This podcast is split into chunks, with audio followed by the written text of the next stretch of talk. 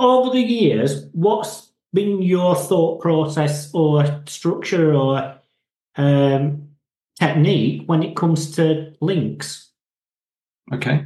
Well, go back, going back before Penguin and Panda, we used to buy links. We used to get um, comment links, forum links, blog link, you know, uh, uh, buying links in articles, PBN links, all the stuff which wasn't against the terms of service, or as it became against the terms of service, Google was rubbish at actually working it out.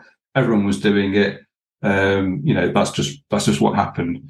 Then come 2012, I always remember forget which year it was. Penguin came along, wallop and we went from ranking number one for, for, the term broadband to ranking, I think it was 989, just like the very last page, you got all the way down. And we lost 98% of our Google traffic overnight, um, at, which worked out to be about 80%, so 75% of our traffic overall just went like that. And that was like our income gone, you know, and we've got payroll, you know, we've got mortgages, you know, all the things that, well, it's like, the business is gone. Um, and it was like, okay, what do we do? So luckily, um, a guy called Carl Hendy, and you might have heard of Carl Hendy. Um, he would just started uh, working freelance. He'd been at IEMA before that, and he started working freelance. And I'd met him a few times at SEO meetups and stuff. And he just gave me a call and said, "So you've got a problem?" I was like, "You've got a problem." He said, "I think I might be able to help." And I was like, "Right, yeah, let's let's do it. Let's work it out. Let's let's sort this out." And he helped loads with because um, we'd also had Panda issues at the same time that were sort of starting to take because the content wasn't good enough back then. So we had Panda issues, and then we've got Penguin that's wiped us out.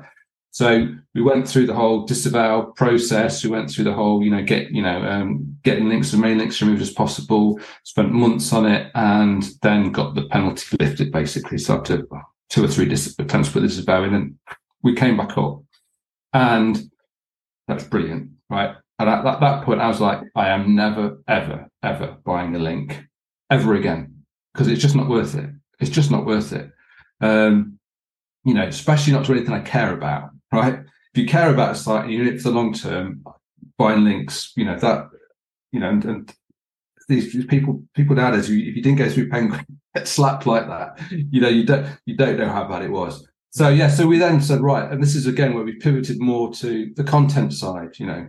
So and, and obviously that Panda was part of that fixing issues that Panda had caused, and fixing that was like, right, we need to change how the site works, change the architecture, change a whole approach to content.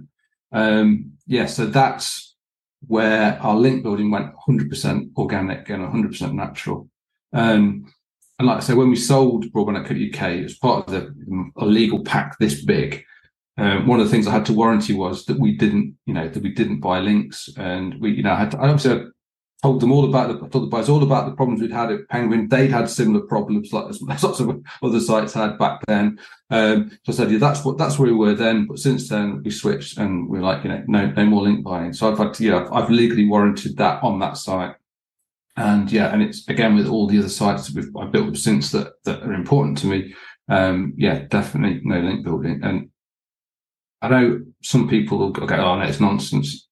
You know, it's make good content, build good content, it will, it will, if you've really made good content and really made a good site, people will link to it. They will attract natural links.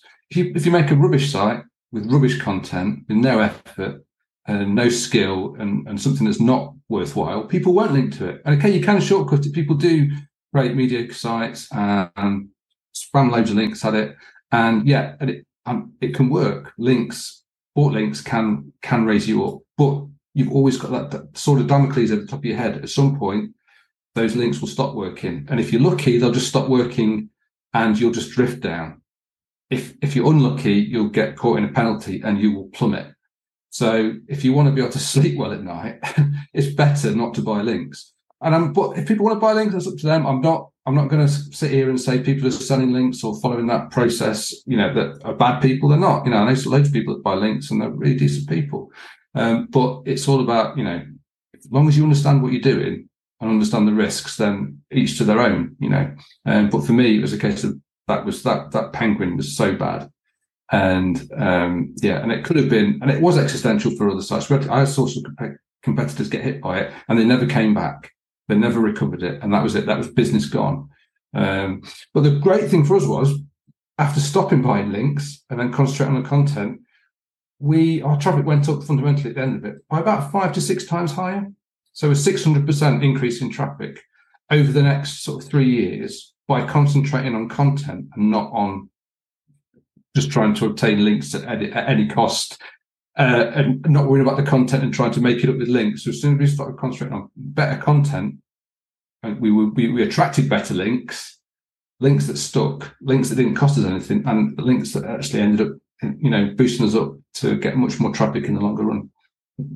You've been listening to the Unscripted SEO Interview Podcast with me, Mark A. Preston. Join us next time as I interview more top SEO professionals.